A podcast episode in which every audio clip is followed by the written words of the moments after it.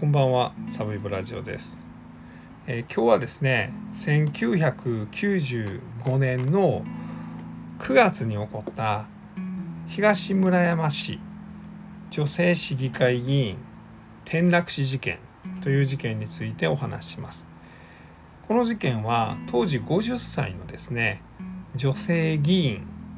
まあ、この方東京の東村山市の市議会議員をやっていた朝木昭夫さんという女の人でした、えー、東村山市は東京の左の方西の方にある市ですね。でこの方が東村山駅の近くにあるビルの5階と6階の踊り場部分から転落してで地面に落ちて亡くなってしまったと。いう、まあ、そういう事件なんですけど、まあ、この事件何かというとですね、まあ、創価学会の関与が疑われている事件です。でまあ警察はですね自殺というふうに言っています。で創価学会も、まあ、うち関係ないと。でうち関係あるって言ってるのはもう名誉毀損だ訴えてやるみたいなことで、まあ、名誉毀損の裁判もたくさんやってる、まあ、そんな事件です。ただ一方ではですね、まあ、この亡くなった女性の市議会議員これ50歳の方なんですが、まあ、そのご家族の方とかあとまあその方と活動を一緒にしていた人たちは、え、この方の死にはこの方が亡くなったのはこの方がビルから転落したのは宗教法人の創価学会が深く関わっているんじゃないかと今なおま主張しているという、まあ、そういう事件です。で結論から言うとですね僕もあの創価学会の関与がうーんあったかもしれないかなどうだろうなというふうに思っています。なんやねん歯切れ悪いなと。あったかなどうだろうかなじゃないよと。どっちやねんお前どっちやと思うねんみたいなことを言えよって皆さん思うかもしれませんけどうん正直ですねあると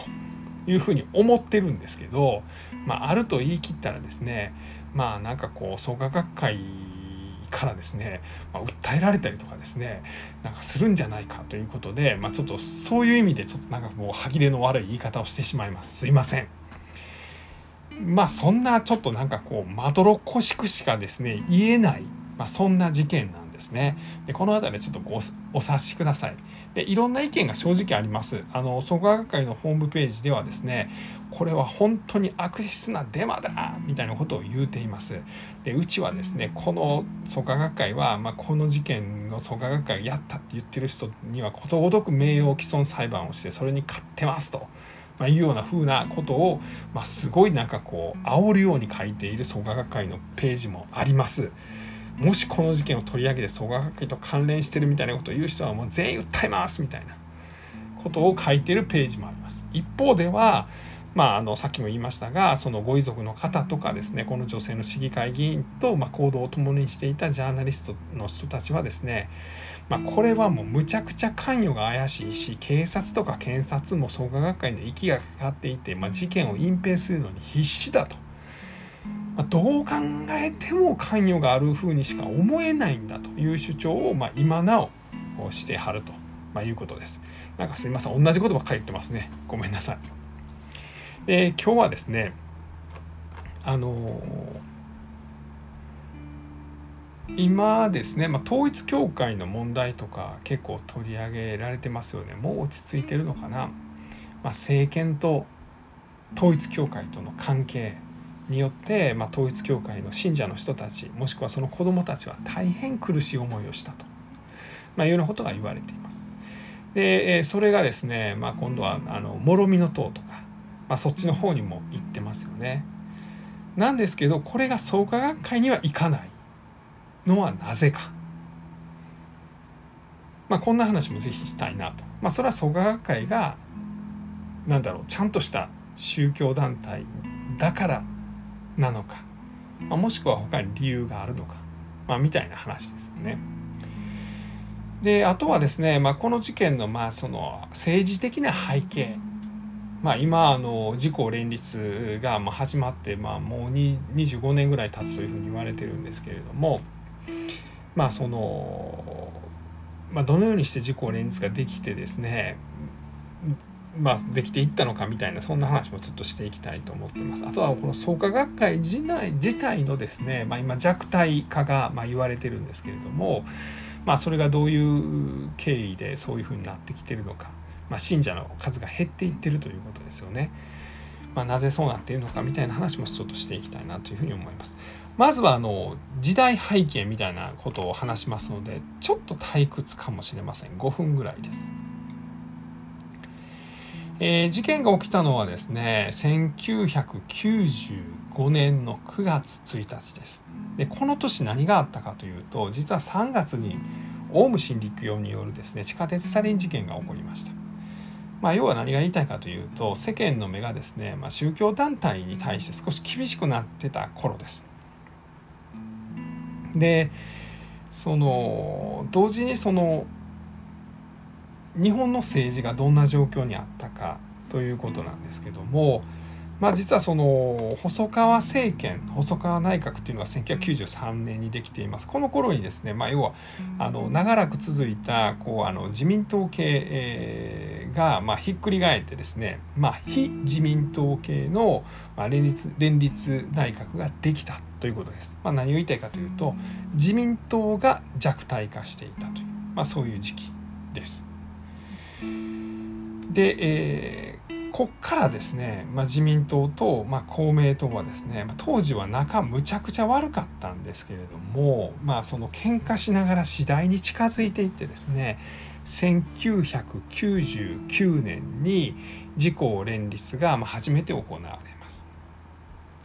まあ、要はこの頃ですねあの政界の壊し屋、えー、小沢さんがですね、まあ、暗躍しましてですね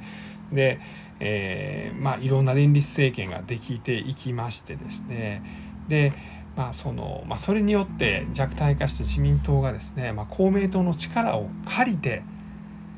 でまあ、長らくですね、まあ、政治的なパワーを取り戻していったという、まあ、そういう時期ですね。で、えー、一方公明党もしくは、まあ、あの創価学会はまあどういう時期やったのかということなんですけども、まあ、創価学会っていうのはもともと日蓮召集という、まあ、日蓮宗の一派でした。でそれが、えーと、と1991年だったかな。えー、日蓮宗側からまあもうお前破門だということでまあこううちとは関係ないぞというようなことにされます。でこれによって何が起こったかというとまあもうそれやったら前までま日蓮宗日蓮召集やと思ってたけれども、まあ、そこから破門になった創価学会かじゃあもう僕は辞めますと言って辞める人が一気にボボボボッと増えた時期だと言われています。でこの時創価学会はどうしたかというと、まあ、自分たちのその信者を使ってですね、まあ、その辞めようとする人を、まあ、つなぎ止めにかかったんです。そのつなぎ止めが、まあ、ある意味では嫌がらせみたいなことにも発展していったケースもあるというふうに言われています。であのもううちもう創価学会さんとはもう関係断ちたいですって言った人ですねで脱会して、まあ、例えば引っ越したりするとですねまあ、その例えば役所の中に創価学会の会員がいるとですね、まあ、その人の住所を調べてでそれを創価学会側に報告してでそれによってなんか嫌がらせみたいなことが行われたケースがあったと、まあ、いうふうに言われています。でこの人たちを、まあ、助けたのが亡くなった浅木昭夫市議会議員だったと、まあ、いうふうに言われています。まあ、創価学会の脱会者の救済活動をしていたということなんですよね。でもうこの頃にはすでにですね、まあ、こう政界には公明党の人たちが入り込んでいました。でマスコミにもですね公明党の人たちが入り込んでいました。え警察や検察役所にも公明党の人は公明党じゃないごめんなさいでも創価学会の信者ですねが入り込んでいたというようなこともあってですねまあその議員の中で創価学会と対立している人たちってそんなに多くなかったんですよね。まあ、それでもですね、まあ、例えばその亀井静香自民党のとかは、えー、あれ憲法20条を守る会だったかな。憲法20条を考える会か、まあ、そんなんを作ってまして憲法20条って何かっていうとまあこうあの政教分離をちゃんとしましょう。というような会なんですよね。でまあ公明党は、まあ、創価学会が支持してるっていうのは、まあ、今は当たり前なんですけれどもそれは実は憲法では認められてないんですよね。なのでまあその創価学会はそのあじゃあ公明党は創価学会によって、まあ、そのコントロールされてるのはその憲法違反だというようなことを例えば亀井静香白川勝彦あとは何か誰やったかな島村えー、っと慶喜やったかな、まあ、この辺の自民党の人たちがですね、まあ、その憲法20条を考える会みたいなものを作って、まあ、公明党であるとか創価学会と対立をしてたんですよね。でガンガンガンガン喧嘩をする中でですねまあ1999年には連立与党を作るということなんですね。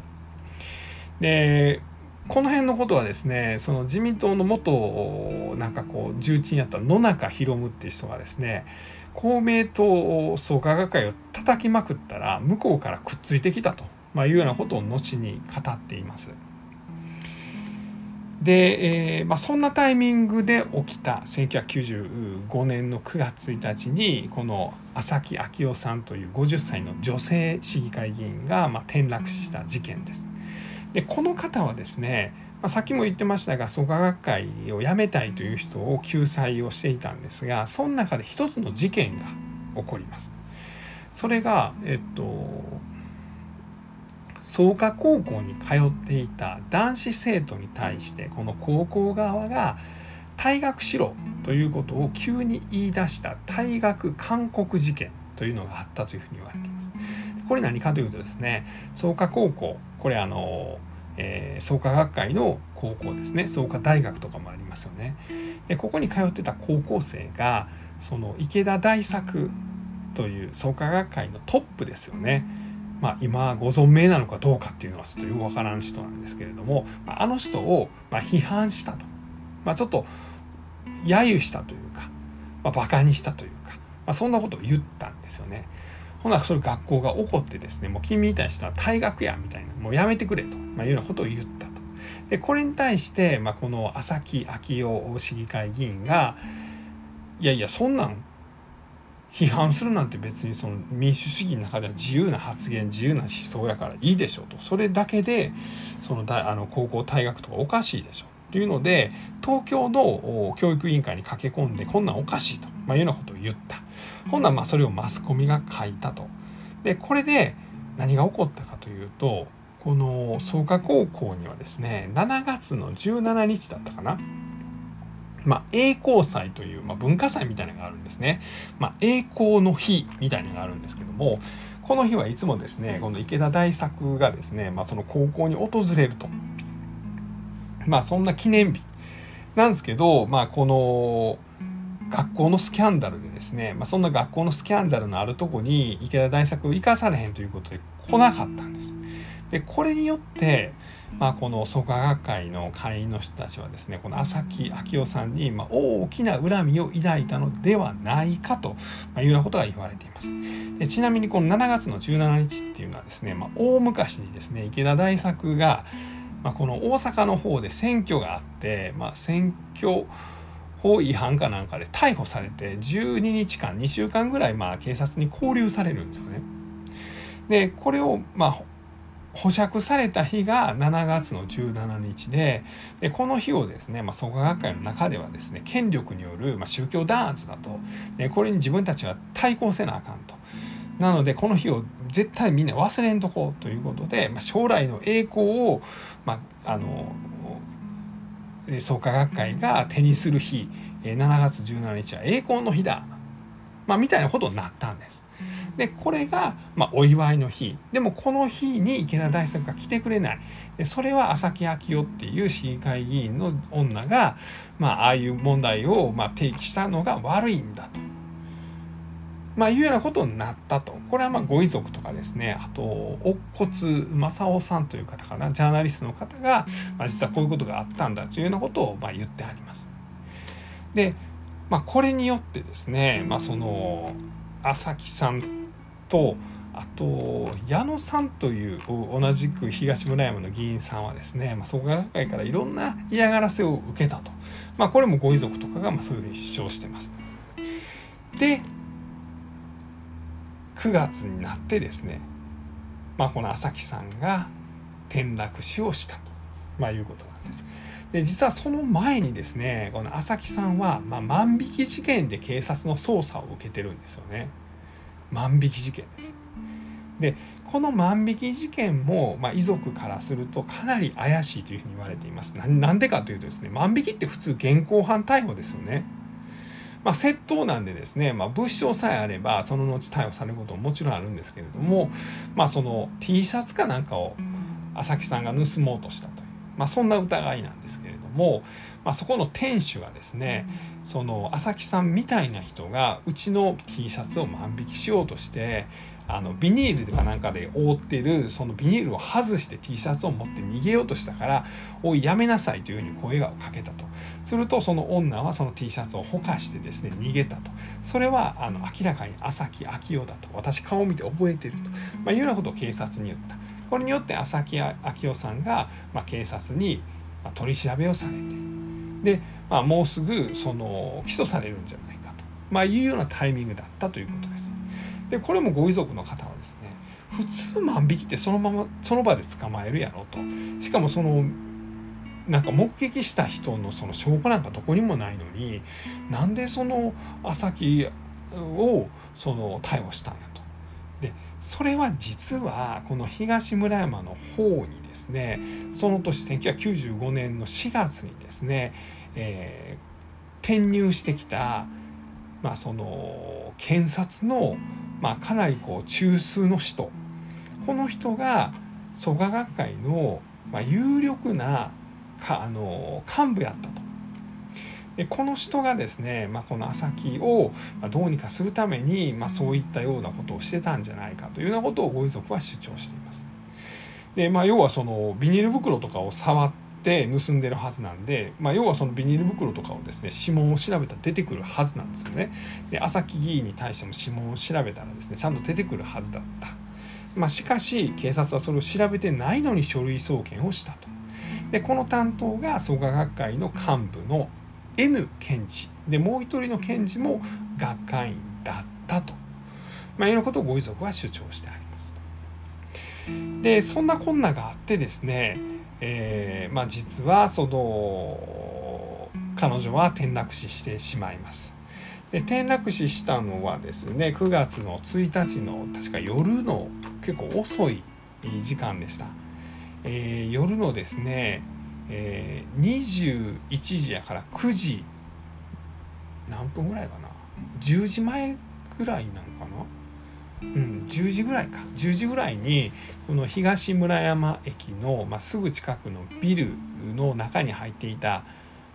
ハンバーガー屋さん。これなんかモスバーガーやったと思うんですけどそこの店員さんがですねその、まあ、倒れてる女の人を見つけたと。で、まあ、ちょっと声をかけたと。救急車呼びましょうか。ほなその人大丈夫ですか？なんか言ったと。でまあそれやったらええわと思って店戻ったでもなんかまだ倒れてるおかしいなと思って次店長がですね、えー、その倒れてる人に気づくんですね。これがまあもうそこから30分ぐらい経ったタイミングです。夜の10時半ぐらい。であれはこれはいかんということで、えー、警察に電話します。で警察がやってきます。で救急車が要請されて病院に運ばれます。で、えー、ご遺族が、まあ、その到着したのはですね、えーと次の日の日が変わって午前3時ぐらいです。で実はご遺族が来たタイミングにはですね、まあ、警察はですねもうあの葬儀屋を読んでですね、まあ、葬儀屋がですね、まあ、その遺体をもうまさに運び出そうとしてたみたいなタイミングでで検視なんかもちゃんとしてくださいというふうに言ったんですけれども、まあ、要はご遺族はですねこれはなんかだいぶトラブルを創価学会と、えーその抱えてたからそこ学会に何かされたんじゃないかと思ったんでちゃんと調べてください、えー、司法解剖してくださいって言ったんですけども、まあ、司法解剖を検視はしたけど、まあ、ちゃんとした書類は書かなかったみたいな、まあ、そんなことが言われています。なんですけどその彼女のですね左腕の内側に、まあ、朝ができていたと。でこれがですね、まあ、その外傷なんか落ちて当たったり外から殴られたりしてもできる朝ではないと。内側にあると。これは腕を強い力で掴まれた。時にできるやつやと。で実はあの朝木さんはその亡くなる少し前にですねあの事務所の方に電話をしてですねであの気分が悪いので休んでいきますと、まあ、いうようなことを言ったんですけれども、まあ、この時にはですねもうなんか誰かにこう連れ去られてしまっていてでそこからそのビルの上に連れて行かれて落とされたんじゃないかと、まあ、いうようなことを言ってます。まあ、なんですけど警察と検察はこれは自殺だというふうに処理したと、まあ、いうことです。まあ、この辺もなんかちょっとあの木原事件とも似てるなっていうふうにちょっと思うんですけどねこの木原事件の場合は、まあ、その当時警察官だった、えー、木原さんの、まあ、奥さんのお父さんが、まあ、事件を少しもみ消したんじゃないかみたいなことが言われていますけれども、まあ、この件に関しては、まあ、創価学会の、まあ、幹部だった、えー、検事たちがですね、まあ、この事件をまあもみ消したんじゃないかというような疑いを持たれているということです。で、えー、結局警察はまあ死体というあ自殺というふうにして処理をしました。でここからですね、まあ、マスコミが騒ぎ出すんですよね。でテレビ番組なんかではですね、えー、とこの朝木議員の死の真相はという、まあ、特番みたいなのができましてですね、まあ、その犯人はですねあの創価学会が関与してんじゃないかというようなことを匂わせるような内容だったということです。で実はこのじゃあ誰がやったんだと、まあ、いうことなんですけど実はここで出てくるのがあの山口組なんですね。で山口組系の後藤組と、まあ、いう組が静岡県の、まあ、富士宮の方にあるんですね。で富士宮っていうのはもともとこの創価学会の大元になっている日蓮宗宗の本山がある場所なんです。で実はその創価学会とこの後藤組というのはですね、まあ、密接な関係にあったということをこの後藤組の組長だったこの後藤忠政がですね、まあ、その後自分の本で書いています。で、まあ、創価学会からいろんな頼まれ事をして、まあ、それを受けてやったっていうようなことを、まあ、このはばかりながらやったかなっていう本で書いています。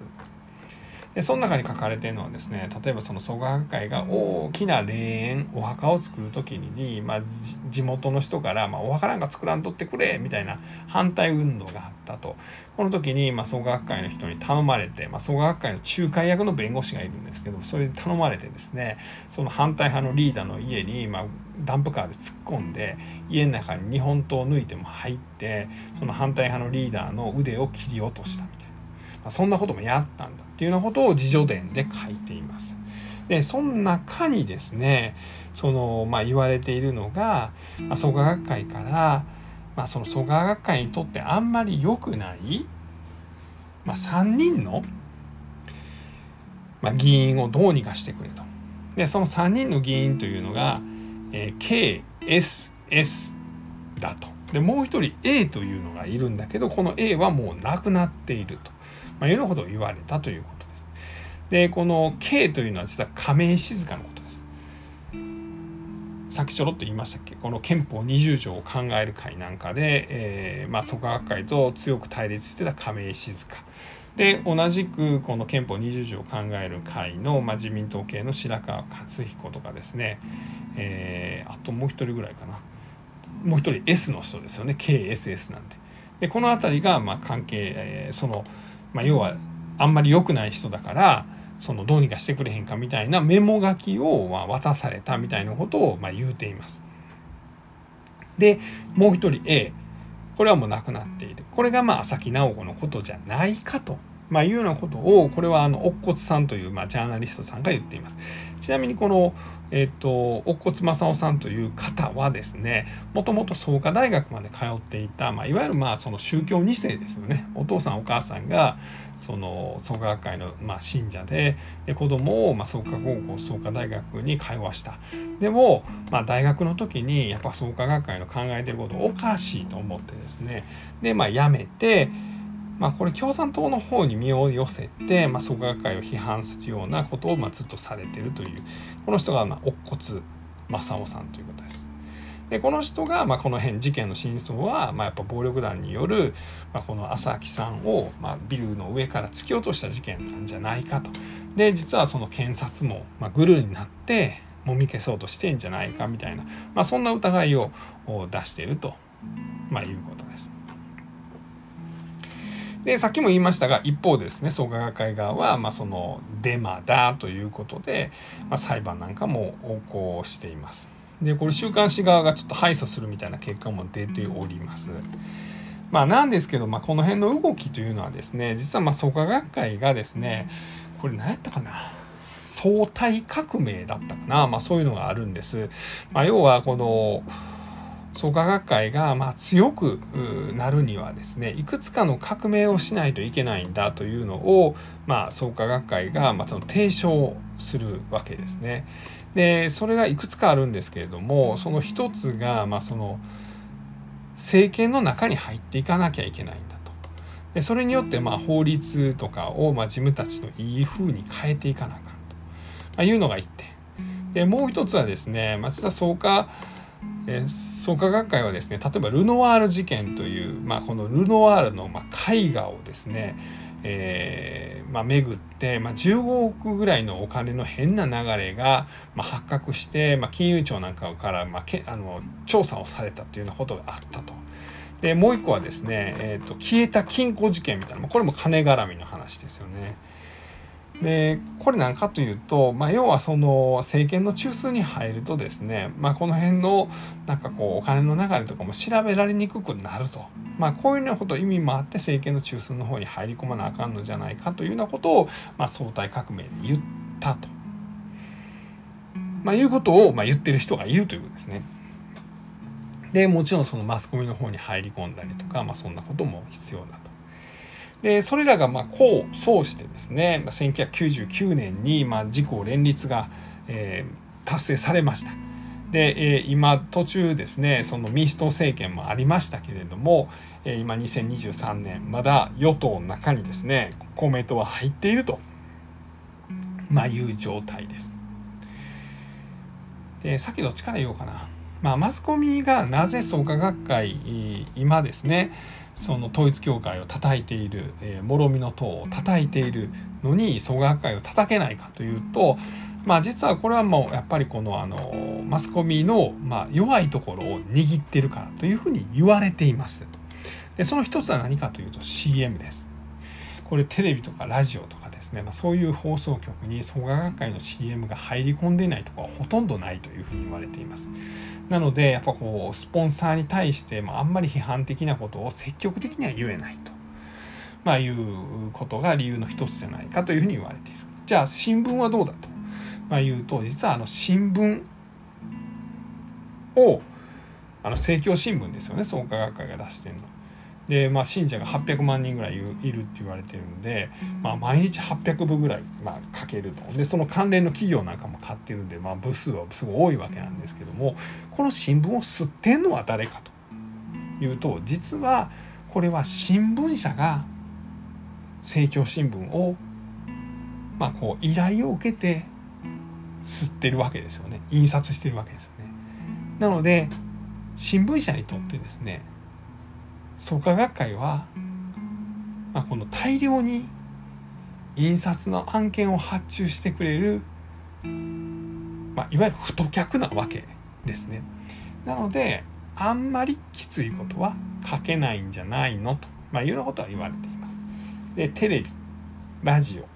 新聞、まあ、この辺りを抑えてるのであとはですね、まあ、文春とかですね、まあ、新潮とかですね、まあ、現代とかですね、まあ、あの辺の雑誌はま遠慮なく叩いてきよると。あとネット系のですね、まあ、YouTuber みたいな人たちは、まあ、ゴリゴリにまあその創学会とかコメントを叩くけれども、まあ、それ以外のマスコミは少し叩きにくいんじゃないのと、まあ、いうようなことが言われている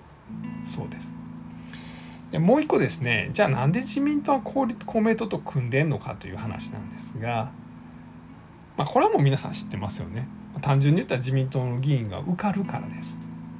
じゃあどれぐらいこう公明党創価学会と一緒になると議員が受かるのかというとですね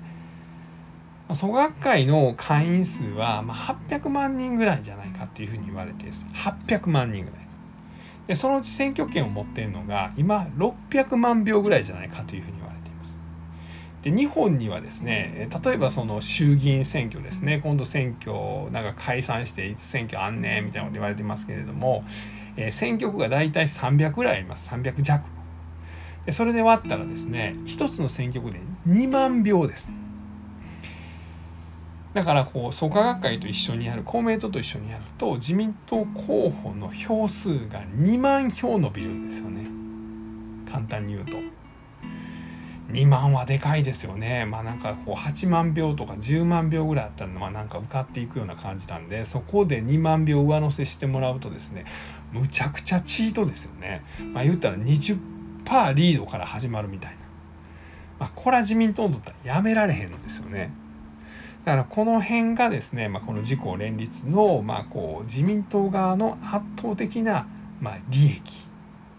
なんです。で一方この公明党はどういう利益を得ているかというと、まあ、例えば国交大臣とかがあの長らく公明党やと思うんですけれどもその大臣として重要なポストをゲットできると。であとはですねあの名誉毀損裁判のその名誉毀損の,、まあその賠償金みたいなのをかなり高額に、まあ、政権与党に入ってからですね高額化させていったみたいなことは言われています。でこれも政権与党にいるからこそ法改正をしてですね要は自分たちのところにちょっとでも悪いこと言ってきたら高額な名誉毀損の料金を取れるみたいな風にしていったんじゃないかと、まあ、いうような指摘もあります。まあこう創学学会員の数はそのピークの時はですね800万票ぐらい900万票ぐらい持っていったと言われています。これ2005年の小泉政権小泉郵政選挙の時は